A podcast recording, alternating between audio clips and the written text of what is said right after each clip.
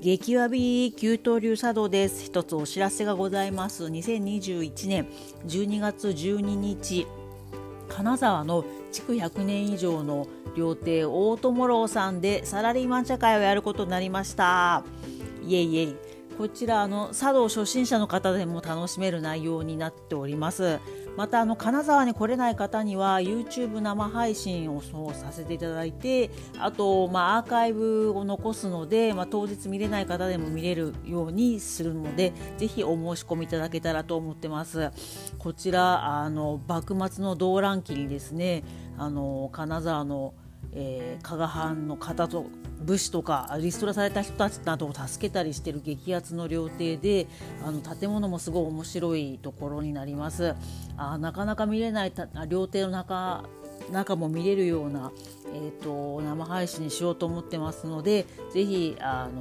お申し込みいただけたらと思ってます。この番組の説明文書の中に予約サイトのリンクを貼りますので、よろしくお願いします。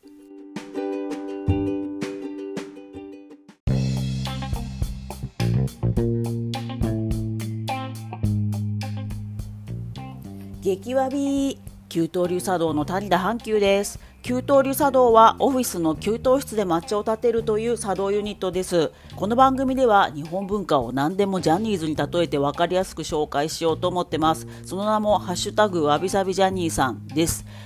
能や歌舞伎は今や伝統芸能と言われていますが、誕生した当時は最新のアイドルのステージだったという信念のもと、日本文化をジャニオタ視点で再構築したいと思います。またジャニーズに詳しくない人が聞いても面白くなるようにやりますので、ぜひお付き合いください。古きと今から新しきを生み出す人の基地、京都のシェアスペース古今園の提供でお送りします。お願いします。はい、なりわいの伊藤博史と申します。はい、なりわいというのはどんな意味なんでしょうか。漢字で生きる二行の行でなりわいって読むんですけど、ちょっとそれを嬉しい、勝手ながら、カタカナにいるなりわい先輩に勝手ながらカタカナに、読めないんで、確かに読めない、正行って読んじゃいますね最近だと、ね、そうですね、それも間違ってないんですけど、いろんな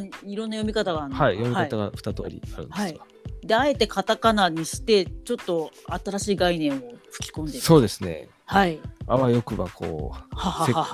海外でも読めるようになったらいいなっていう。なるほど、お、もったいないじゃないんですけどね、なりわいって、もったいない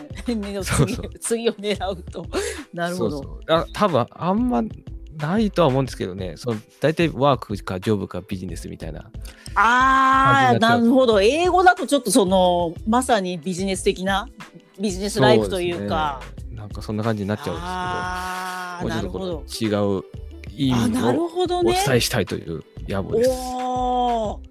じゃあもしかしてなりわいっていう言葉を日本で使ってるのは、やっぱ仕事に愛情を込めようみたいな、なんか気ぐらいがある可能性、愛情なのか生活とビジネスがそんなになんか切り離さないってことか、切り離してないとか、人に割と私のなりわいこれですみたいな感じですけど、割と人生との距離が近いみたいな、いろんな意味が。でもそれもしかしたら結構日本特有な部分あるのかな。伊藤さんはカタカナのなりわいでなりわいを作るという本をね出版されて、あれアジアでも翻訳されてるんですよね。韓国ですね。すみません、毎回同じ質問して毎回韓国って言われる。すみません、そうですよね。なんかわかんないですけど、東アジア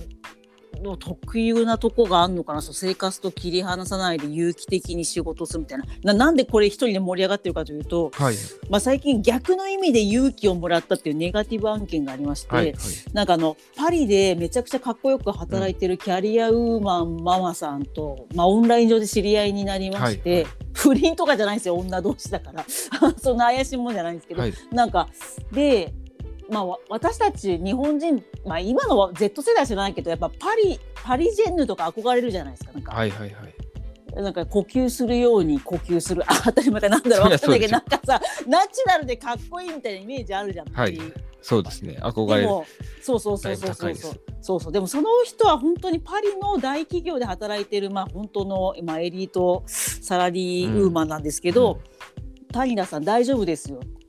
あのパリの人たち もう死んだ目で働いてるような人いっぱいいるが割り切ってて、ね、これは金をもらうための仕事だっつって、うん、死んだ目でサラリーマンでもやって日本人みたいに残業しないでパッて帰るようなあのやつらいっぱいいるって言われて、あーってなったんですよね。そうですね、だからもうバカンスのために人生生きてるって、あーそうそうそう、割り切って、だから日本のさやっぱ深夜残業とかはさ、まあちょっとこれ伊藤さんまで言いづらいかもだけど、サラリーマンなのに、まあ、言い方あれかな、なのにやっぱなりわいなんか生活とやっぱ密着させてきた、まあ日本企業体質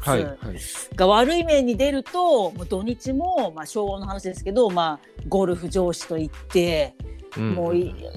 庭を顧みず、もう生きることイコール会社みたいな、ね、高度経済成長、それはなりわいが悪い方向に動くと そういう可能性はあるかもしれないですね。だからパリの人たちは死んだ目でもうパパパってやってもやる気も、まあ、もう割り切って、ね、これ以上できないよみたいな感じで5時に帰るみたいな、だからそれうまくそれをだからもっと生まれ変わらせるかですね、伊藤さんはなりわいという概念をね。そうですね、だからまあパパッともうここまでしかやりませんよっていうのも一つだと思うんですけど、はいはいはいはいはいはいはい、まあ日本人の確かに癖で会社に飲まれるっていうのはそういうこう生活と密着させがちっていう、ああだからやっぱそう、ね、生活そうだね、だ割り切れない何かを私たちは抱えているのかもしれないです、ね、抱えてると、だからまあフランススタイルができないんであればもうちょっと自分の生活に寄せていこうっていう感じです。なるほどなるほどなるほど。じゃなくてと。なるほど。なので、まあ、伊藤さんのそのカタカナのなりわいはですね、今後も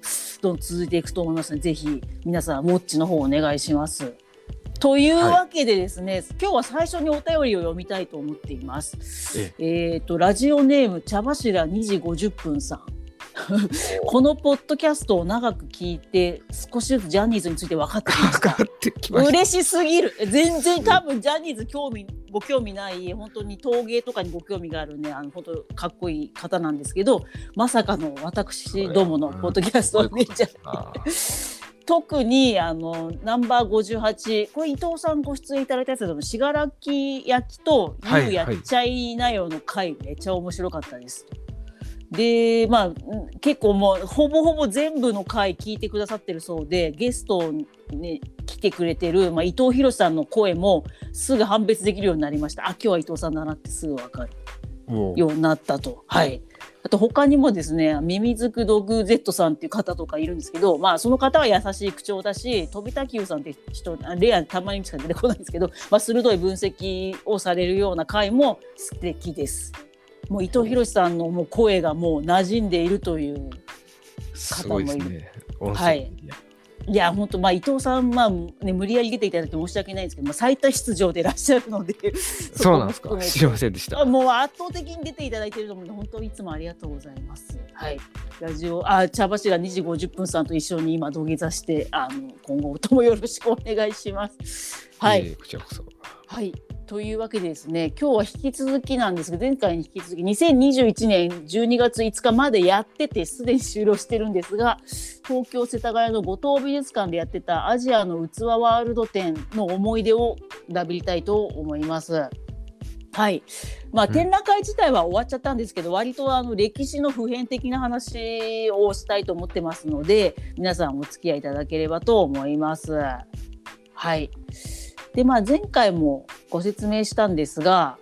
この展覧会はですね、まあ、東京の郊外に町田市というところがあるんですけど、町田市立博物館というところがアジアの陶磁器、東南アジアも含めてですね、ものすごい集めているというちょっとユニークな、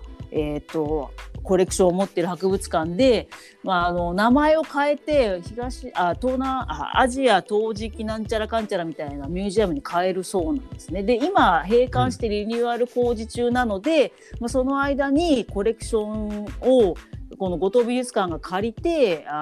展覧会するということで、まあ、町田市って東京ってすごい広いので23区とか、私みたいに東京都の周辺に住んでいるような民にとってはですね、町田市なかなか行けない場所ではあるので、うん、まあ、ローカルな場所なので、まあ、その世田谷の東急電鉄が誇る都会の美術館でやることで、私も初めてそこのコレクションも見れたという感じでございます、うん、はい。でですね、もうほぼほぼ初めてなんか、戦国時代江戸時代の茶道で流行ってて、なんか安南とか言ってたのかな、まあ、わざとタイとかベトナムとかに、はい、発注して朝鮮の焼き物とはまた違う雰囲気のほっこり系の、うん、茶碗をわざと発注してるみたいなのは見たことあったんですけど、今回初めてこの展覧会で、うん、タイとかベトナムとかの当時の王朝が多分ちゃんと発注してたみたいなシュッとした焼き物をたくさん展示してくれてまして、ビビりました。そうです、ね、ほぼ初めて見たかもしれん。多分日本人一生見ないで死ぬ人もいるように、そのまあタイ好きの人とかなら見んのかな。王朝向こうの、そうですね、向こうの博物館に行けば、まあ、行けばですけどね、でもなかなか見ないと思うんで、まあ、自分も初めて見たんですけど、すごいまとめるとすごいシュッとしてましたなんかやっぱ中国で作られてる、まあ、その白磁白いものにその青い呉須とかいうのかな、青い染料ですごい綺麗なお花の絵を描いたり模様を描いたりするみたいなのがあるんですけど、まあ、それを結構模して、そのベトナムとかタイでも当時ちゃんとした職人が作ってたものがたくさん並んでました、うん、はい、ですね。そうですね、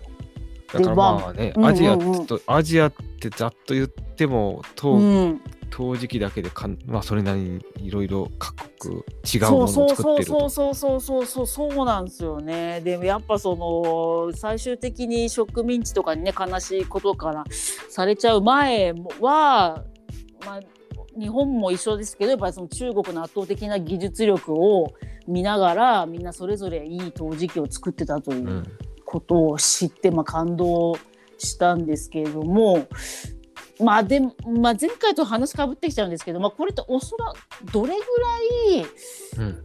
こういうふうに真面目に作ってるものが主流だったのか分かんないですけど、まあ、一流品をその町田市が買ってきてんじゃないか疑惑があるぐらいシュッとしてたんですけど、はいはいはい、とはいえやっぱ、まあ、それもやっぱ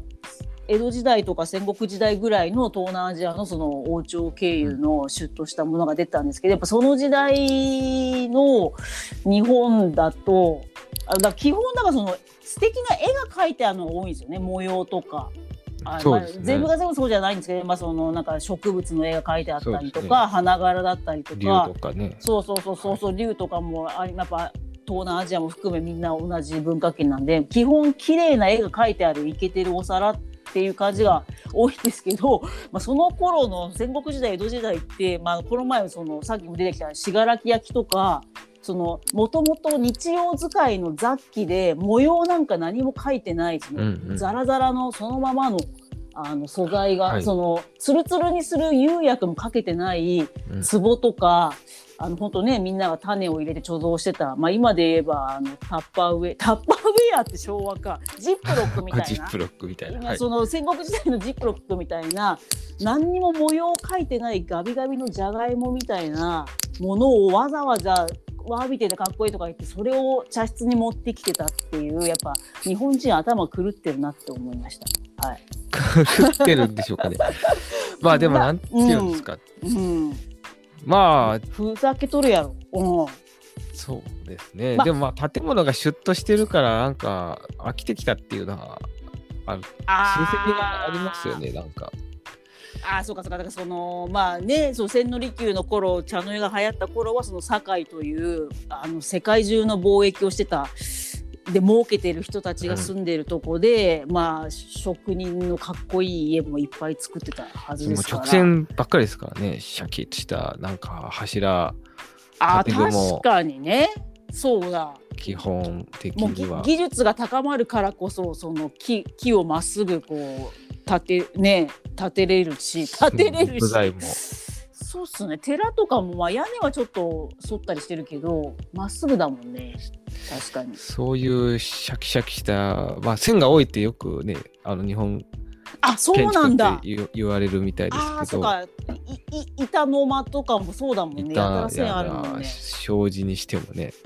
あ、いちいちそうかそうかそうか。意外とそうだ。直線好きだわ。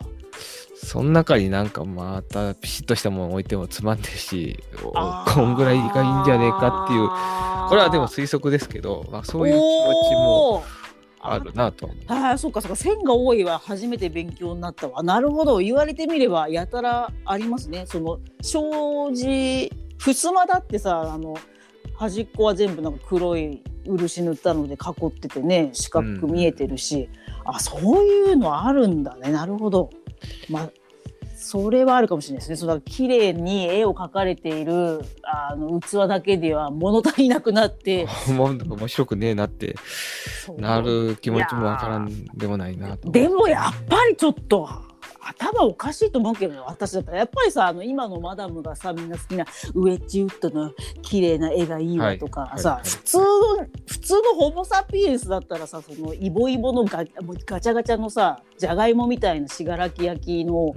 壺と、ウェッジウッドのめっちゃ綺麗なツルツルに可愛い絵描いたのがあったら、どっちか一つ持っていけますよっつったら、普通のホモサピエンスはウェッジウッド持ってくる。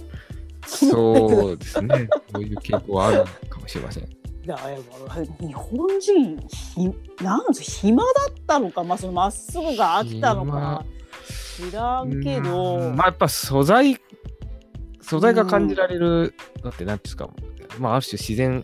あ、そうそう、自然な、その偶然できたそのシミとか、偶然灰がかぶっちゃってガビガビになって、偶然大好きなんだよね。頭おかしいよね。どうしたんだろうね。まあでも禅の影響なのか、ちょっとこの辺ちょっと専門家の方もお便りをいただければと思うんですけど、そうだね。偶然大好きに人間のその戦国時代、ああ、こんなとこに灰かぶっちゃったキャハみたいな、うんうん、そうそう。あとなんかわざとどっかにひびが入るようにわざと入れて、まあでもどこに本当にひび入るかわかんないけどって言って、ね、一流の職人がわーって焼いて、うわ、ここがひび入ったウェイとか言って、織部様ひび入りましたやったーみたいな。そうそうそう。なんかそのなんかよくね、どこまで重視されてたかわかりませんけど、そのわざとらしいのはかといって良くないとされる。そういうのも嫌いだよね。さりげなくやっぱ無意識のうちにできちゃったその傷とか好きよね。そういうものをめでる感覚はどっから来るのかって、やっぱ頭おかしいとしかね思えないです。まあ、それを、まあ、日本民族としてのその誇りを持って、そのわびさびだとか物のあはれとかあわれとか言ってもいいんだけど、冷静に考えると頭おかしいなって。まあコントロールしきれない方がいいっていう感覚もあるじゃないですか。なるほどね。だから そこに日本人の思う神様を見るというか、絶対神ゼウスじゃないけど偶然に任せたい気持ち でもそれってなんか分かる気もするね。なんかしっくりくるね。まあよくね、まあ、典型的すぎてほんまかなっていう気も最近しますけど、よくなんかヨーロッパのガーデンは完全コントロール派ではい、はい、日本庭園はまあある程度手は入れるけど、まあ確かにね、自然に任せてる面もあるみたいな。だから盆栽とかもどっちかに曲がりそうになれば、それをむしろ促進してぐにゃぐにゃに曲がらせるとか、偶然とかを、はい、生かすっていう感じですよね。なんかそういうの好きなんだよね。そうですね、好きなようには思いますね。なんでそうなってんのかちょっとそうそうそうそうそうそうそう。だから皆さんちょっと覚悟してほしいんですけど、だいぶ変な国ですよね。超クレイジーな歴史を持ってる国に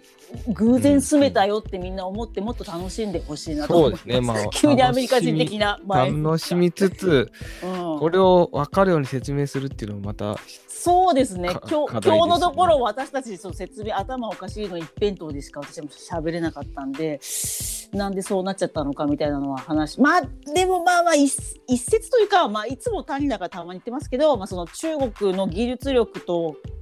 力がすごすぎたので、うんうん、すぐその隣にいる島国ではもう中国には全然勝てないから、はい、ちょっと違うことをしちゃえてへぺろみたいな、うん、ところはあると思って、だから下手馬いいよねエモいみたいな分かんないですけどそういう盛り上がりがある。まあでも確かにね、超絶技巧戦ってもなかなか、うん、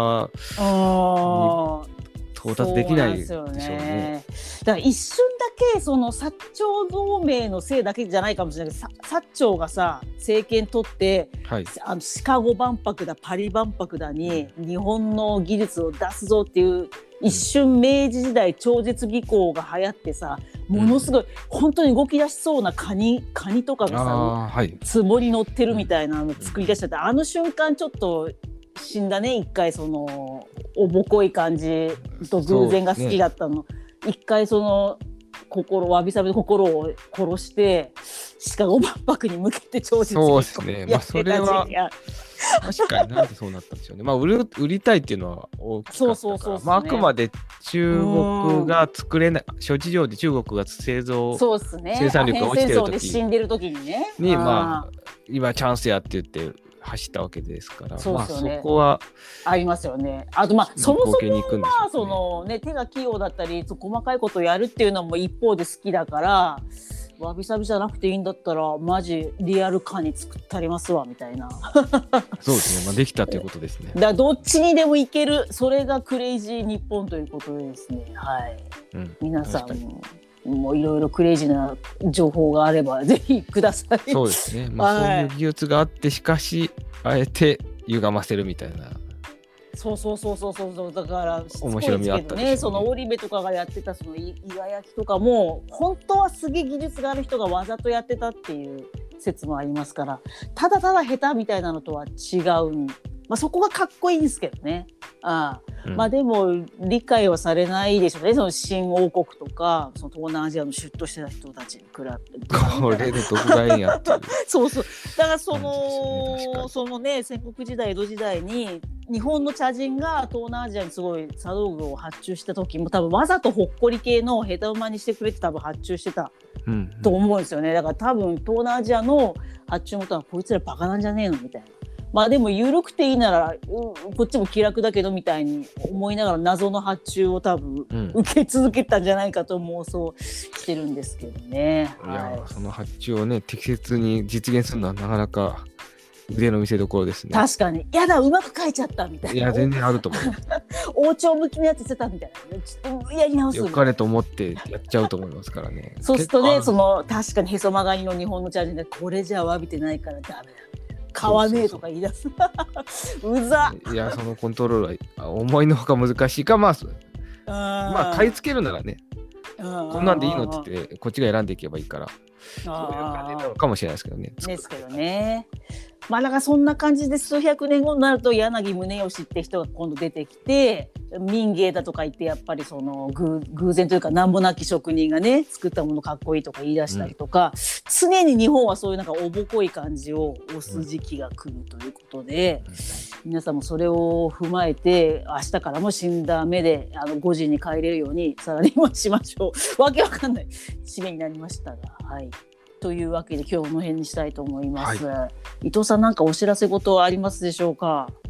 お知らせ事ですね、はいはい、今これいつ公開されるんでしょう、ね、これはもうちょっと後になります。さっき撮ったやつよりは遅くなります。12月、そうですね、あ今、まあ、またみかんの話なんですけど、あみかんそうだ、次の私も申し込まなきゃ。12月のみかんというのがありまして、はい、この品種が、みかんをね収穫して販売する仕事をしてるんですけど、まさにカタカナなりわいの、そう、まあ、半農家、なるほどなるほど、はい、冬のみかんが12月20日ぐらいまで注文を受け付けておりますので、ちょっとこれ終わったらすぐ申し込みます、はい、ぜひ皆さんは食物繊維とビタミン C の補充にお役立ていただきたい。食物繊維もあるんだ、あれか白いガビガビのとこ食べれば繊維。そううち薄皮食べていただいた方がいいと思います。食べますよ、まだめんどくさいもんとんのも。そうあれ大事。結構いろいろねいいものが入ってるのと、まあ、結局果物ってそういう繊維があるから血糖値あんま上がらないんですよ、うん、なるほどね。やっぱお菓子食うよりは絶対果物だ。わかりました、承知でございます。というわけでじゃあ、またこう番組の説明文章に直リンク貼っておきますので、皆さんみかんの補充をした回では、なりわい冬みかん探していただければあるでしょう、はいはい、ご検討いただければと思います。はい、あと旧通り茶道からも告知がございます。年が明けた2022年の1月29日に東京のプーク人形劇場という老舗の劇場でですね、現代アートとコラボした茶会をやるかもしれません。今交渉中でどうなるか分かりませんが、もしうまくいくと皆さん誰でも名前を知ってるかもしれないビッグネームの現代アートの方の作品を掛け軸にして茶会ができるかもしれません、かっこ仮ですので、とりあえず関東地方の方はですね、年明けの1月29日は開けておいてください。これはリアル茶会しかやらないと思います。多分配信はしないと思うので、皆さん奇跡の瞬間に出会ってほしいので、とりあえず予定を開けておいてください。いやもう会場も素晴らしいとこなんですよ。こうおそうそう、伊藤さんがね教えてくださったとこで、はい、戦前ぐらいか結構歴史のある人形劇団の自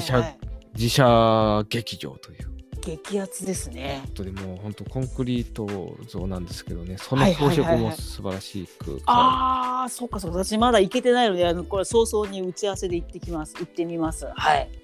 という感じですね。すごい面白い茶会になるはずなので、旧通り茶道のツイッター、フェイスブックページ、インスタなどに載せていきますので、よかったらフォローしてください。給湯室の給湯に流れるで給湯流で茶道をつけると出てくると思います。はい、あとお便りも募集しております。ツイッターの場合はハッシュタグわびさびジャーニーさんに投稿していただいたら探しに行きます。あとスポンサーも募集中でして、私が宣伝の台本を作って CM を音声流しますので、ぜひお気軽にお問い合わせください。いただいたお金で美術館などに行く入場料を当てさせてもらおうと思っております。メールの場合は officesgmj@gmail.com、